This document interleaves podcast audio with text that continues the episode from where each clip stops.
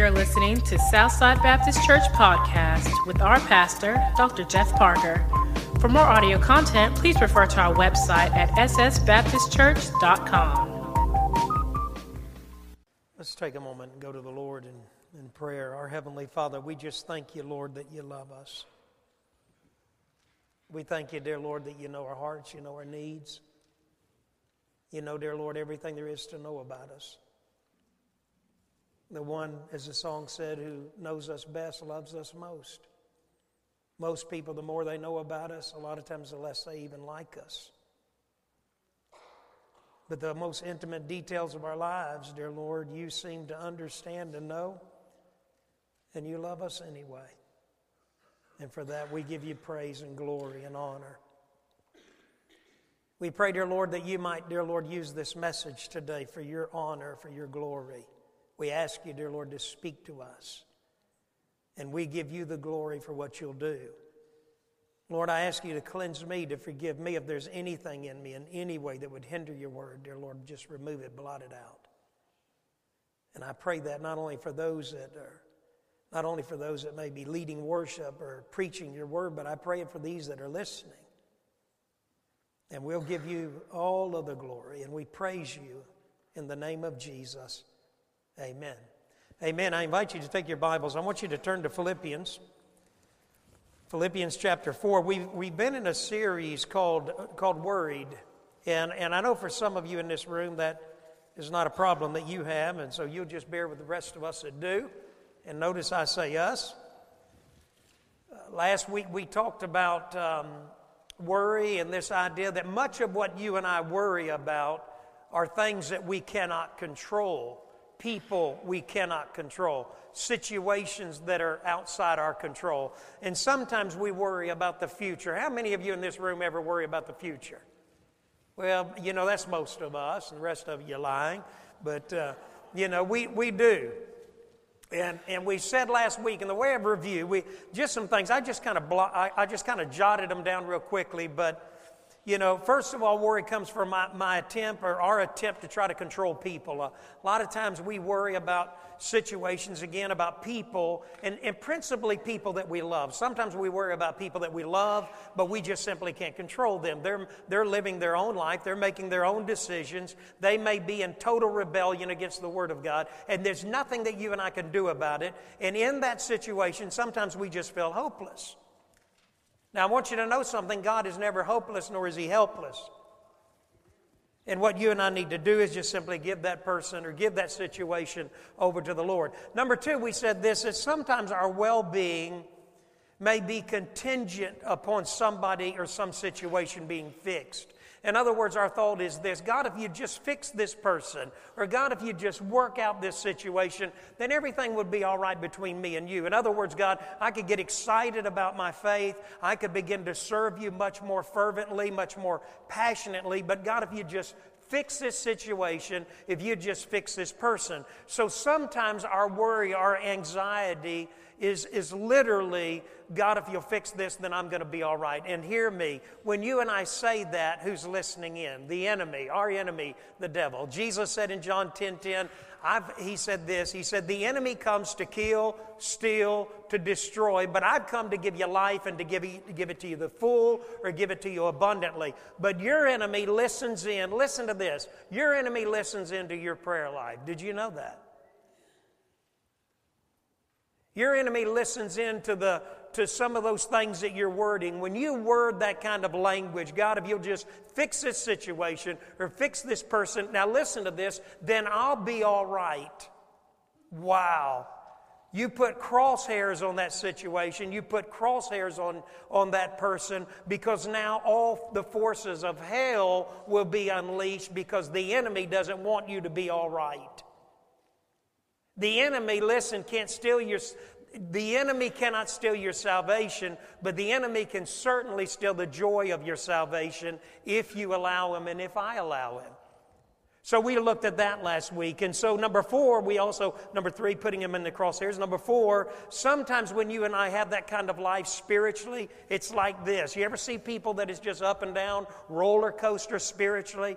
One situation gets worked out, one circumstance works out, one person they've been praying about, they get fixed and they're way up here, and then the next thing they're way down here in a valley again. Why? Because the reality is, if spiritually, that's the way we walk with Christ spiritually then we're just going to ex- we're just going to exchange one situation, one person for another. This person gets fixed, we'll find somebody else to be fixed.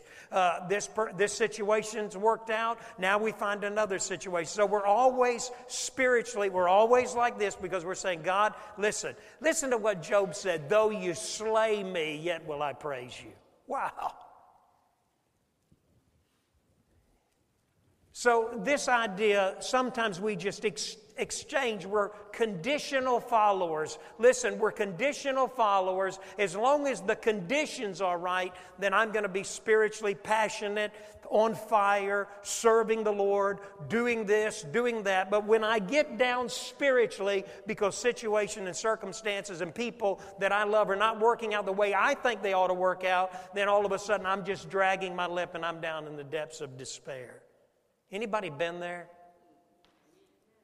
You see, what happens then, we, we live in bondage and we give the enemy control over our lives. And that's a mistake. So, number five, we live in bondage. Number six, we, get, we need to get out of the way. Sometimes you and I are worried about people that we love and they're living in rebellion against God. Listen, you have got to turn them over to the Lord and let go of it. Get out of the way. Quit trying to do God's work. Some of our worry, some of our anxiety is because we're trying to, listen, we're trying to play God in the lives of other people. Paul said in Galatians 6, 7, and 8, 6, 7, and 8, he said, Listen, God has a principle. He has a spiritual principle. Whatever a man sows, that is what he reaps. If he sows to the flesh, he reaps corruption. So the Bible makes it real clear. So the idea here is, is that sometimes what happens to you and I, we get in the way of that sowing and reaping. We get in the way. We love somebody so much that we begin to take the consequences of their sin, their rebellion on ourselves. And when we do that, that is a mistake. Do not play God in the lives of other people. I'm going to tell you this much, and I wrote it down. Quit playing God because playing God brings a lot of anxiety and worry into our lives.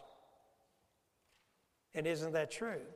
Now, so uh, kind of a review. So last week we, we basically looked at this thing of, you know, of, of what we worry about, worrying about the future, worrying about situations that are outside of our control. Now, I need everyone to put your spiritual antennas up real high. Because last week I ended with a principle that you need to hear and the principle is this let me read it to you. His grace will be there at the moment you need His grace and not a moment before. He does not give grace for your worry or my worry. We walk by faith, not by fear. He will never, God will never affirm, He will never approve, He will never reward your fear, your worry, your anxiety. Listen, Worry is a what? Do you want to finish it? What is it? It is a sin. It's not a spiritual gift. Worry is a sin, and worry is something that God wants to set us free of. And all God's people said, Amen. Now, one of the things that we worry about is death.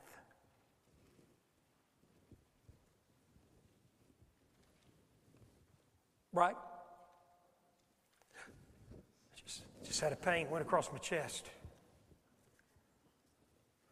Honey, I may go anyway. You know, you remember Sanford, Redd Foxx? Elizabeth, this is the big one. Listen, that's the way the enemy works in your life and in my life.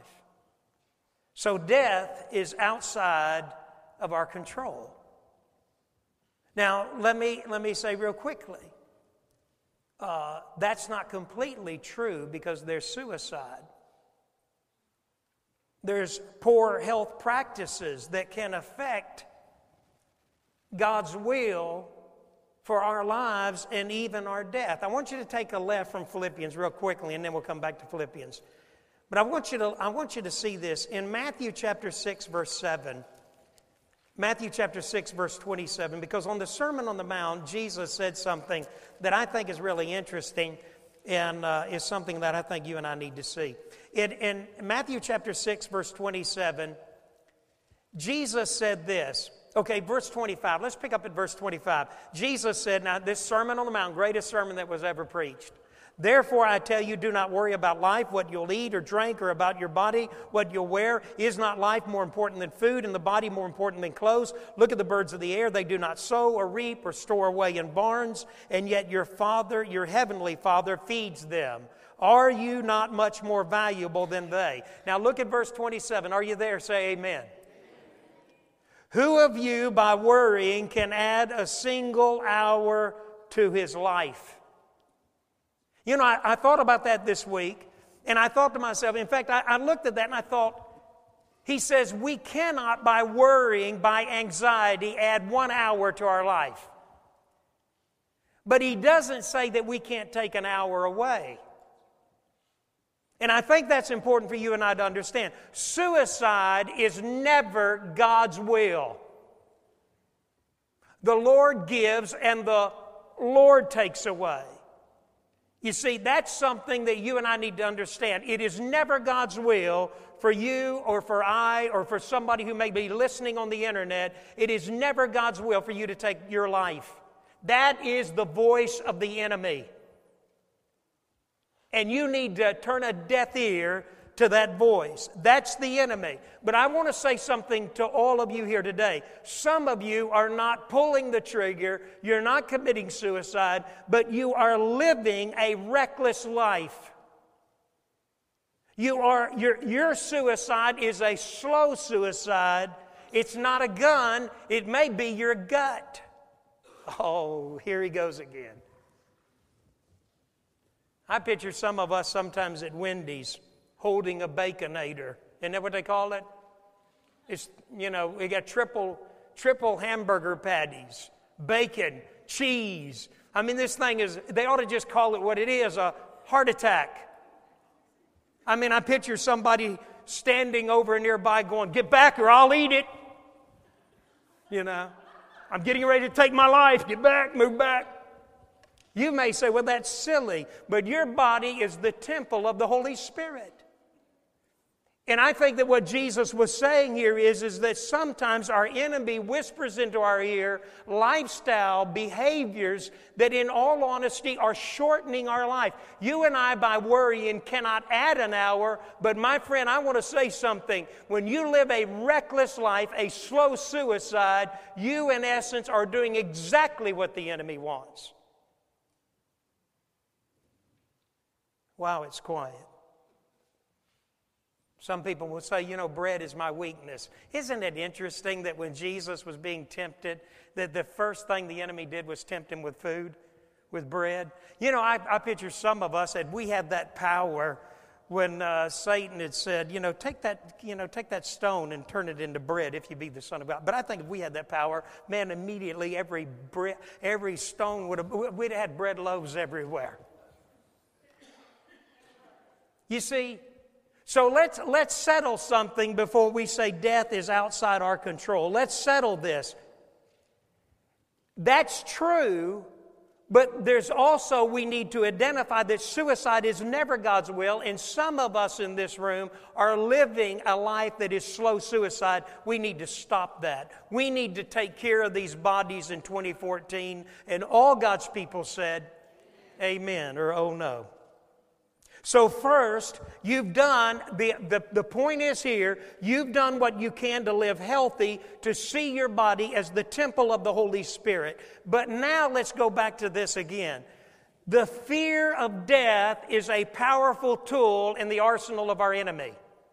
The reality is, as much of the anxiety, much of the worry in our life comes from this fear that we might die. Let me get you to take a right from Matthew and go to Hebrews. Go back over there to go all the way back toward the end of your Bible, way back there toward the, toward the end there, right past Titus, right before James. And I want you to see this Hebrews chapter 2. I love this verse, these two verses, 14 and 15. Hebrews chapter 2, verse 14 and 15. In fact, in one of our LTGs, Stan Lewis and Ledge, and, some who meet in that LTG, they sent me this verse this week. In Hebrews chapter 2, verse 14 and 15, it says, Since the children have flesh and blood, he too shared in their, in their humanity. Now, watch this. So that by his death he might destroy him who has the power of death, that is the devil. Now, look at verse 15. And free those who all their lives were held in slavery by their fear of what? Of death. Isn't that a great verse?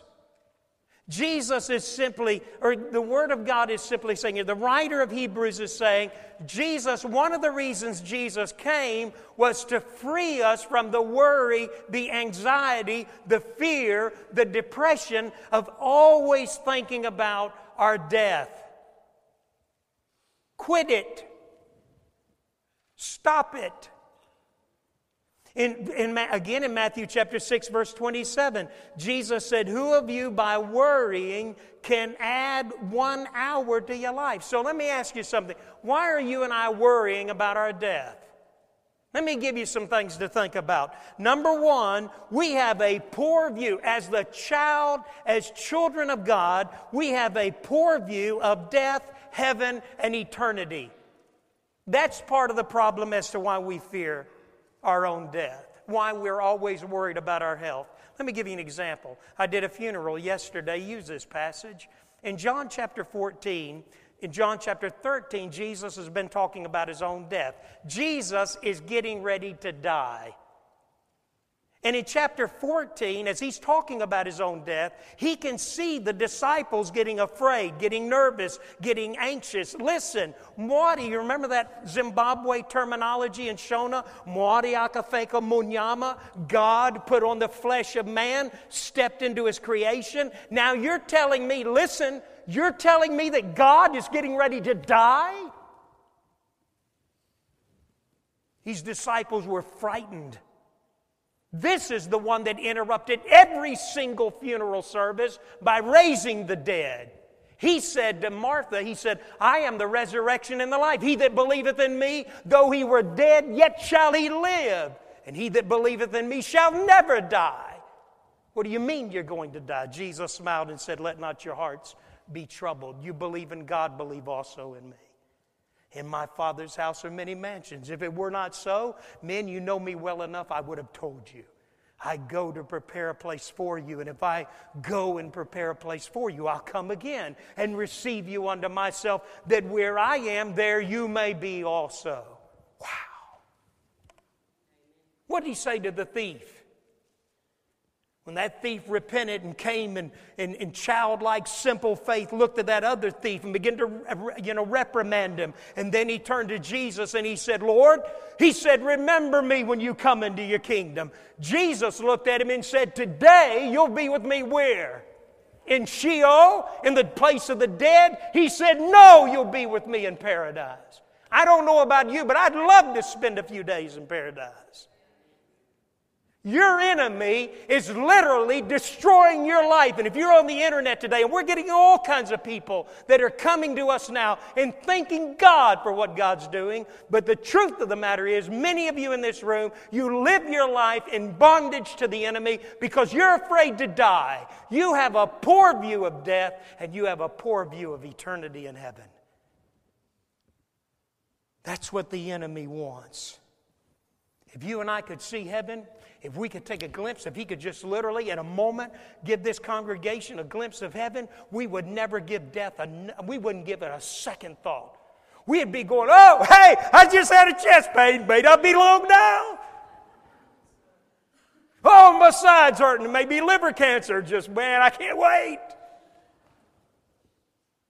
You see, we live in fear and bondage as its tool of the enemy. Why? Because we have a poor view of death and of heaven and of eternity. In fact, let me, let me do this. Take a left and go over to 1 Corinthians. Go over to 1 Corinthians because I want you to see this. 1 Corinthians, it's right before 2 Corinthians. 1 Corinthians chapter 15, verses 55 and 56. And wake the kids up. Kids need to hear this. In 1 Corinthians 15, chapter 15, 55 and 56. Um, this is a great verse. Listen to Paul, what he said to the church at Corinth. In, in 1 Corinthians 15, 55, where, O death, is your victory? Where, O death, is what? Is your sting. The sting of death is sin, and the power of sin is the law. But thanks be to God, He gives us, gives us the victory through our Lord Jesus Christ. Now, let me, I want everybody to look this way. I'm going to help you. I want kids, stay with me. Paul uses a word there uh, for, he talks about it's, it could be, I think the Greek word there is, is the word kentron. Uh, kentron. It's, it's, it's a picture of a bee or a scorpion or something that has a sting in it. So I want you to think with me for a minute. Suppose you and your family are in a car and you're just driving along going on a vacation when all of a sudden one of the kids holler in the back seat say, ah, it's a bee, it's a bee. And they, you know, one of them honeybees is flying around in the, in the car. And you're riding in there and eventually, you know, it's getting kind of irritating. Your wife's swapping and, you know, about to wreck the car and people hollering, ducking in the back seat. And man, this bee is just making the ride absolutely miserable. Finally, Dad, as you're driving along, the bee eventually comes and he lands on you and he stings you. You let him sting you. Now, let me tell you about a worker bee. When they sting you, if you got some tough old skin, they actually leave not only the stinger, but a little bit of their abdomen in, in you. In other words, they're getting ready to die. But the bee then lights on you, stings you, and then flies off. Now the bee is still, you know, flying around in the car. And, oh, it's a bee, it's a bee. And the kids are screaming, and wife's swatting and batting around there. And bees causing a lot of problems in the car. But you, Dad, you're saying, well, now wait a minute, the stinger is in me. And the bee is going to die.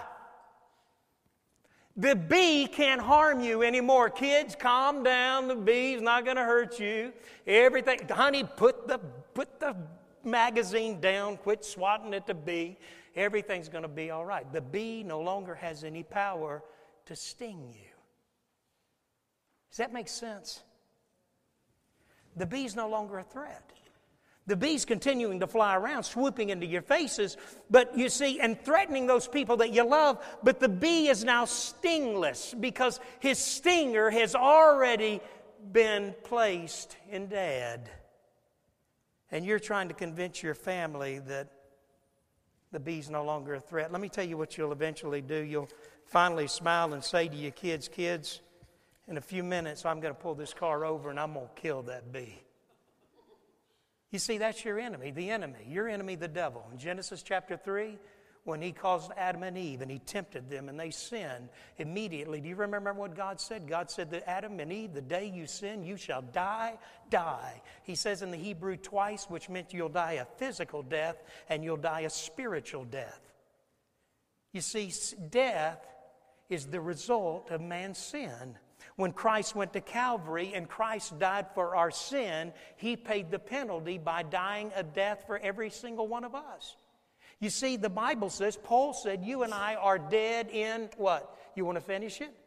We are dead in Christ. You can't kill a dead man. If you and I are dead in Christ, we are dead once and for all. He's taken the penalty of our sin. It's no different than if you were at the funeral. Imagine you're in the eh, you're at the funeral home and you're in the parlor and all of a sudden you scream and go, "Ah! There's a bee!" and you swap one that's on a corpse. Now, does it do you care if a bee is on a corpse? You see, the bee has no more power because the corpse is dead. One day God is going to pull over and he's going to kill the bee. He's going to take care of death once and for all. You don't believe me yet, do you? Turn, take a right from 1 Corinthians and go to Revelation chapter 30. This is Bible drillers. Lee and Ann, this is Bible drillers. But in Revelation chapter 20, look at this. Revelation chapter 20, beginning at verse 11, all the way, last book of the Bible. In Revelation chapter 20, verse 11, then I saw a great white throne and him who was seated on it. Earth and sky fled from his presence. There was no place for them. And I saw the dead, great and small, standing before the throne, and the books were opened. Another book was opened, which is the book of life. The dead were judged according to what they had done, as recorded in the books. The sea gave up the dead that were in it. Death and Hades gave up the dead that were in them. Each person was judged according to what he had done. Then death, and this is the great white throne judgment. This is the judgment that you do not want to, to be at. Then death and Hades were thrown into. Okay, now, okay, verse four, uh, verse thirteen. Where am I? The sea gave up the dead that were in it. Death and Hades gave up the dead that were in them. Each person was George, judged according to what he had done. Now look at verse 14. Then death and Hades were thrown into what? The lake of fire. The lake of fire is the second death. If anyone's name was not found written in the book of life, he was thrown into the lake of fire. Listen, what God will one day do, he's going to pull creation over and he's going to take the bee, he's going to take death, and he's going to throw it into the lake of fire and he's going to say, That's it, it's over, no more. Quit worrying about your death. I had a man walk into cups last week, hadn't seen him in a while. He said, Well, you, you probably didn't know what happened to me, did you? I said, No. He opened up his, his shirt and he had a big old scar all the way down. He had had open heart surgery. He said, Jeff, let me tell you something. He said, I was, he said, you know, I, he, he said, I, I went into that situation. My wife called the ambulance. They rushed me to St. Dominic's. But he said, you know, in that moment, there was such a peace that came over me. He said, I literally felt as if I could feel the presence of the Lord. My friend Jesus said, I'll never leave you, I'll never forsake you. Lo, I'm with you always, even to the what? To the end. Death is something that you and I need to come to terms with and, and quit giving the enemy the ability to put us in worry and confusion and anxiety. And all God's people said what? Now let's go back to let's go back to Philippians. Because in Philippians, and what a great book. You know, I have fallen in love with this book all over again. But in Philippians chapter 4, because you've said, Brother Jeff, these are the things, these are the things that I don't have any control over. I can't control people, even people that I love. I can't control situations that I'm in. Sometimes I have absolutely no control. I, I don't have no control over the future. I, I don't have no control over my own death. I'm, listen, I'm doing the best I can to take care of the temple of the Holy Spirit. If I die now, hey, it's in God God's hands. It's appointed unto man once to die, and after that, the judgment. So the enemy is not going to have a stronghold in my life, constantly, constantly keeping me in fear, worry, and anxiety over every little pain that I have. And all God's people said, Amen. But what do I do have control over? Look at what Paul said in Philippians chapter 4. Paul said, Rejoice in the Lord always. I'll say it again, rejoice. Let your gentleness be evident to all. The Lord is near. Do not be anxious about what? A few things? Anything. But in everything, by prayer and petition with thanksgiving, present your requests to God, and the peace of God, listen to that, the peace of God which transcends all understanding will guard your hearts, watch this, and your minds in Christ Jesus. Now, everybody look this way. There are some things you and I can control that will help and worry. One of them is this the power of humor in our life. Paul says it in verse 4. He says, Listen, rejoice in the Lord. I think he's setting the stage for how to live an anxiety free life. Paul is saying, Listen, there are some things that you and I have control over. Paul said, Rejoice in the Lord always. I'll say it again, rejoice. He's talking here about the power of humor, the power of praise, the power of a positive spirit in your life and in my life. Paul commands us. It's in the imperative. It's a divine, it's a divine order, direct order. You know, I can remember my dad was a disciplinarian. He listens every week, so he'll be listening to this. My dad was a disciplinarian. And uh, these were the words go to your room and wait on me. Well, I did. I put 14 pairs of underwear on and waited on him. And, and when my dad got through disciplining, and that's problem with the world today, we don't have that much anymore. But when my dad got through wearing my butt out, then he'd tell me when you, when you get through crying, you can come in, in the back into the living room. Well, eventually I'd migrate in there to watch TV or whatever, and I'd, I'd be doing this. You ever do? you know, you're kind of blow it. And, and, and my dad looked, dried up. I, I can't help it. My dad say, listen, dry it up. Cut out, the, quit that crying and sniffling. Right now, dry it up, right now. You know, in some ways, this is kind of what God says to us sometimes. He says, listen, He says, rejoice, chairo in the Greek. He said, rejoice, to be rejoiceful, to be glad exceedingly, to be well, to thrive, no matter our circumstances. He says it twice. And I think in a lot of ways that we, he alludes here to a sense of humor, to the ability to rejoice, to be happy, a joy, a contentment, a sense of humor is conducive to anxiety free living. Take out a half sheet of paper, is what I'd love to tell you right now. If a college professor said that, fear would go over you. You think, man, I, language class, you're in Hebrew right now. Right now, that thought would send a, send a fear through you. But if I could say to you, take out a half sheet of paper, I'd like to ask you some questions. Have you lost your sense of humor? Do you laugh anymore? When was the last time you had a good laugh? Do you, any, do you see fun in life anymore? You know, Adrian Rogers said this. He said a dad, he said a dad ought to be a man of faith, but he made this statement. He said a dad ought to be fair he ought to be firm and he ought to be fun. Dad, are you fun? Mom, are you fun anymore? When was the last time you made a face? You may think that's silly, but I, you know, I, I, I, I, deal with a health issue every single day of my life. I take medicine every day. Some nights I'm up all night. And I'll be honest with you, some nights I am sick as a dog. But no matter how sick I am, sometimes I'll walk in there as I'm washing my hands, looking at my face in the mirror, and I'll make a face and I'll go, Walter. Now, for those that haven't watched Secondhand Lions, a movie, you don't have no idea what I'm talking about. But it's this funny woman in this movie that looks and goes, Walter? Or I think about Elf, Will Ferrell. Or I think about a movie with, uh, I'll never forget a movie. Bill Murray played in a movie called What About Bob?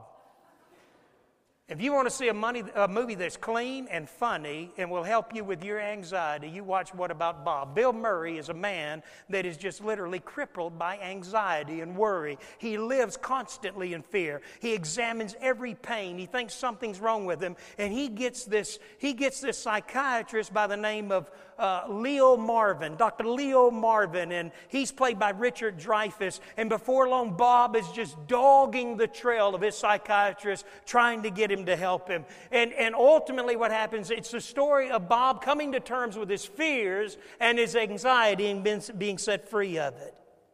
Do you realize the power of humor, of laughter, of a good spirit, good nature as a believer? It will make all the difference in your life and in the life of people around you if you begin to understand and grasp that. Do you know there, are, there is a documented case of cancer, terminal cancer, being healed because a man sat, he, he literally surrounded himself with positive people. He began to look at good things, he began to focus on that, and before long, the immune system. Do you know that laughter stimulates your immune system? This man was cured of cancer. God has designed you and I to have joy and to have, there, there's, there's, there can be happiness. When was the last time you had a good laugh? Listen to the Word of God. Let me read something. Proverbs 17 22. I love this. Listen to this. It says, uh, Proverbs 17 22, it says, and you can, you, can, you can write these down, go back to them later. A merry heart doeth good like a medicine. You ever heard that? But listen to the message. I love the message by Eugene Peterson. He, he, said, he says it this way A cheerful disposition is good for your health. Gloom and doom leaves you bone tired. Isn't that good? A merry heart doeth good like a medicine. The message reads that a cheerful disposition is good for your health. Gloom and doom leave you bone tired. Proverbs 15 13. A merry heart maketh a cheerful countenance, But by sorrow of the heart, the spirit is broken. Listen to the message on that one. A cheerful heart brings a smile to your face, a sad heart makes it difficult to get through a day. Proverbs 15 15, all the days of the afflicted are evil, but he that is of a merry heart hath a continual feast. Listen to the message. A miserable heart means a miserable life. A cheerful heart will fill the day with song. Some of you in this room, the reality is, and some people on the internet, you have that are listening by way of the website, you have lost your sense of humor. You have forgotten how to laugh. And the reality is, you're drowning in gloom and doom and fear and anxiety, and you're depressed. Sometimes Sheila will get down and and when she does, now y'all don't think too bad of me, but I'll I'll I'll be in my boxers. And I'll jack my boxers all the way up to my armpits. And I'll put on black socks and pull them up, and black shoes with my boxers, and I'll walk by the bay window outside.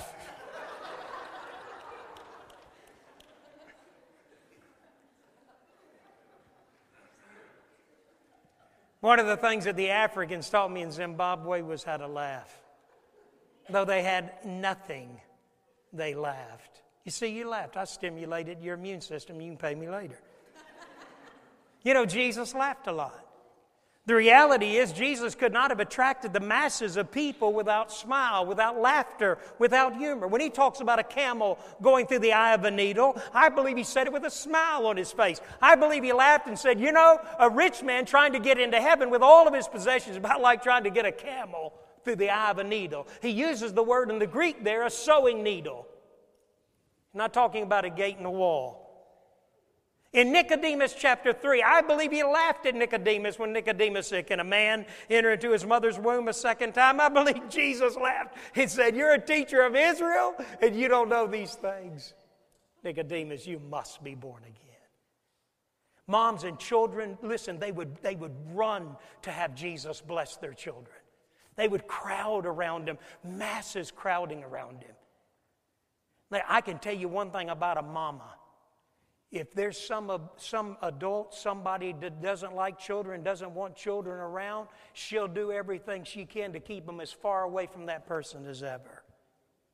I believe when Peter was sinking and falling and plunging underneath the water, I believe when Jesus reached down and pulled him up, I believe that Peter saw a smiling face and Jesus laughing hysterically and saying, Peter, why did you doubt? And setting him on top of the water. Jesus was a man who understood a good laugh. Mark Driscoll said this. He said, We tend to attack the masculinity of Christ. He said, But Jesus was a man, he was the God man. He said, I have no problem with Jesus sitting around with the disciples around the fire when all of a sudden Jesus lets out a long, he says, Hey guys, listen to this. And burps a long one. And you may say, well, that, that, that's kind of silly. That, that seems unholy. No, Jesus was a man. I believe that he loved people and he laughed and he was just like any other man, but he was a God man. He attracted crowds and people came to him and ran to him. I know I need to close, but Bob Smith, Bob, Bob will ask me something talking about boxers. Bob will ask me uh, something on occasions. And it's this one time, Ledge and Jeffrey were acting up, and they just kept on. And it was a bitter cold night. So I kind of tricked them and got them outside, and they were in their boxers. I had me a big old house coat on. I mean, I was wrapped tight. But they were in their boxers, and they'd been clowning around, cutting up. And so I got outside the kitchen door out into the out into the garage, which the door was open and wouldn't close. We didn't have a door back then. Uh, but anyway, I got him outside, and then the door locked. And I said, Come on, guys, we're going to go for a walk. And, and here it was, I mean, it was like 15, 20, I mean, it was bitter cold. And I'm walking down the, back then, there was no traffic on the road. I'm walking down the road with all bundled up, and the boys are they're, they're in their boxers jumping beside me trying to stay warm, you know. And, and, and, and, and I was talking to them about, you know, acting right and behaving and, not giving their mom a hard time. And they were jumping just like guards along there. When we came back down the driveway and we got back down to the house, Sheila had the dryer on. And so I'm standing out there and I'm still talking to them. And they're down there by the vent that comes outside of the, and they're down there like this. And this, this, this smoke is bellowing out. And they're just down there, just huddled up around the dryer vent when all of a sudden the dry, Sheila cut the dryer fire off. They said, Oh! Bob Smith will ask me sometime. He'll say, You took, in a, you took them boys on a walk lately in the cold in boxers? Why? Because he had one of those days with his boys, and a few hours later, his oldest son went to be with the Lord. Your sense of humor, your laughter is part of your testimony. When you lose your joy, when you lose your laughter, when you lose your good nature, when you lose the ability to enjoy life, my friend, you become a liability to the kingdom of God. And your enemy fills you with worry and fretting and over things that are outside your control, over your death when you have no control over that, and you live your life in bondage, you've lost your sense of humor. I know I need to close, but some of you need to learn to laugh again. Jesus laughed. You may be here today and you think, well, you know, and just, you don't know my life. You don't know what I'm going through right now. I don't laugh. I, I agree with you. I don't laugh much, but I don't have much to laugh about. Shame on you. Shame on you. You breathing?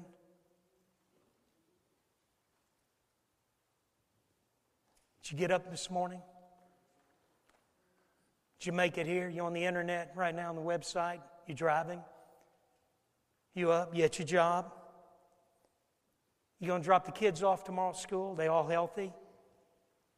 You got a roof over your head? You going to go home and eat lunch? You don't know my life. I'm going through a painful divorce right now.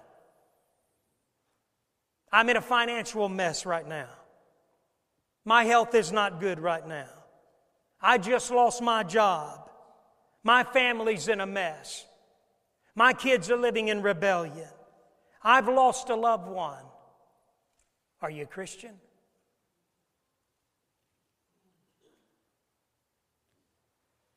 I don't have anything to laugh about because there's so much going wrong in my life. Are you a Christian?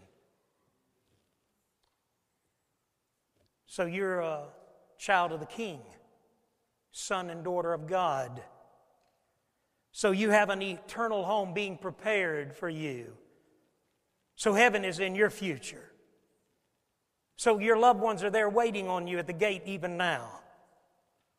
So you have the power of God's Holy Spirit living in you. You're the temple of the Holy Spirit. So your name is written in the Lamb's book of life. So Jesus is sitting there by your side right now or wherever you are in this moment because he told you, I'll never leave you. I'll never forsake you. Lo, I'm with you always to the end. That's why Paul said, rejoice always. And I'll say it again, rejoice. My friend, have you lost your sense of humor? Have you lost the ability to laugh? Has the enemy stolen joy out of your heart and out of your life? My friend, get it back and get it back right now. If you're a child of the king, you have everything to rejoice about. And you may say, Well, I'm I don't know that I am. And settle that right now. Romans 3:10 says there's none righteous no not one. 323 says for all have sinned and come short of the glory of God. You're never going to be good enough for God so quit trying. You'll never earn your salvation. It is grace. It is unmerited, unsolicited, nothing but free love, agape love that God gives to the entire. Jesus said it, For God so loved the world that he gave his only begotten Son. He loves you. He loves you. And right now, if you're convicted of your sin, he'll come into your heart. The Bible says, For the wages of sin is death, but the gift of God is eternal life through Jesus Christ our Lord. Romans 5 8 said, God demonstrated his love toward us, even that while we were sinners, Christ died for us. Romans chapter 10, verse 9 says that if you and I will confess with our mouth the Lord Jesus and believe in our heart that God raised him from the dead, we shall be saved.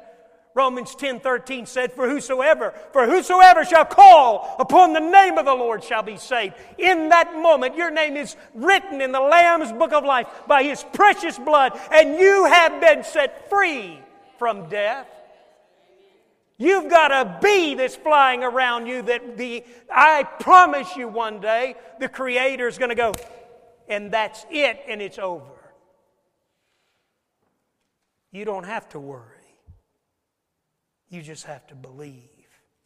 I want you to stand and it's interesting that Jeffrey and the praise team, the direction they take sometimes, because I wrote this down while I was sitting in there waiting.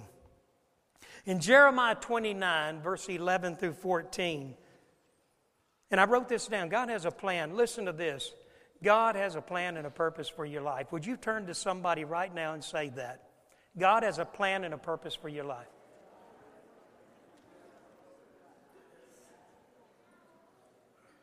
And while you're there, you make a face.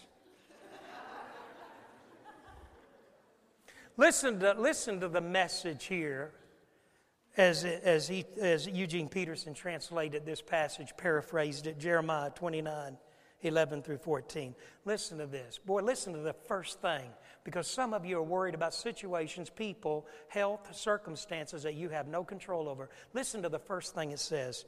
This is God speaking to the nation of Israel. I know what I am doing. I know what I am doing. I have it all, listen, I have it all planned out. Plans to take care of you, not abandon you plans to give you the future you hope for. When you call on me, when you come and pray to me, I'll listen.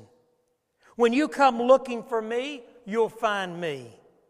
Yes, when you, ser- when you are serious about finding me and want it more than anything else, I'll make sure you will not be disappointed. And he said, God's decree. Now listen to the last part. I'll turn things around for you. Wow. God has a plan and a purpose for your life. And I want you to listen to one more thing Adrian Rogers said. I think it's so powerful because it set me free of fear and worry, especially when I'm traveling and I'm hanging 35,000 feet up in the air going to the other side of the world. Adrian Rogers said, You know where the safest place to be? In the perfect will of God. When you, are, when you and I are in God's will, that's a safe place to be. Let's pray. Our Heavenly Father, we come to you, and in the name of Jesus, we just love you, Lord. Lord, we don't, uh, as Jeffrey said, even at the prayer at the end of our praise and worship, we don't deserve that love. We never will deserve it. But we thank you, dear Lord, and we give you the glory that you want to not only come into our hearts, to take up residence, to live there. You want to set us free. You want to set us free, dear Lord, of the worry and the anxiety and the fears that keep us so captivated and consumed that we live in bondage. You want us to walk by faith and not by fear and you want us to trust you. You want us to realize that we're a child of the King, that we are joint heirs with Jesus, that you have gone already, that you're preparing a place for us, and when death comes in that moment, there will be such a sweet presence of you there that you will walk us into the gates of glory and you'll wrap your arms around us and you'll smile and you'll say, Well done, thou good and faithful servant. Lord, may you take the fear of death. May you take away the anxiety that comes when we worry too much about these bodies and about our health. Would you help us to see death as a door? Would you help us to see death as Paul saw it? As a ship leaving harbor, harbor and going out to sea. Would you let us see what the Bible says absent from the body is to be present with the Lord? Would you let us see that when it comes to that moment, yea, though I walk through the valley of the shadow of death, I'll fear no evil, for thou art with me. Thy rod and thy staff, they comfort me. Would you let us see that the sting of death has been taken away? Would you set us free, dear Lord, today from the fear of the glorious moment when we will see you face to face? But Lord, would you also remind us that you have a plan and a purpose for our life? That you don't want us to live in fear, constantly worrying and fretting and anxious about every pain, every ailment, that God, you, you have so much that we need to be busy about. But sometimes our enemy distracts us and pulls our attention away from those people and those relationships around us, people who are hurting and suffering and need an encouraging word. We forget the lost because we're so consumed with ourselves. May you set us free today. May you do something that only you can do. And Lord, if there's one here that does not know you, May they give their heart and life to you today and be this moment recorded, names recorded in the Lamb's book of life for eternity. God, do what only you can do. Speak to our hearts, draw people to this altar. And we'll praise you and give you the glory. In the name of Jesus, amen.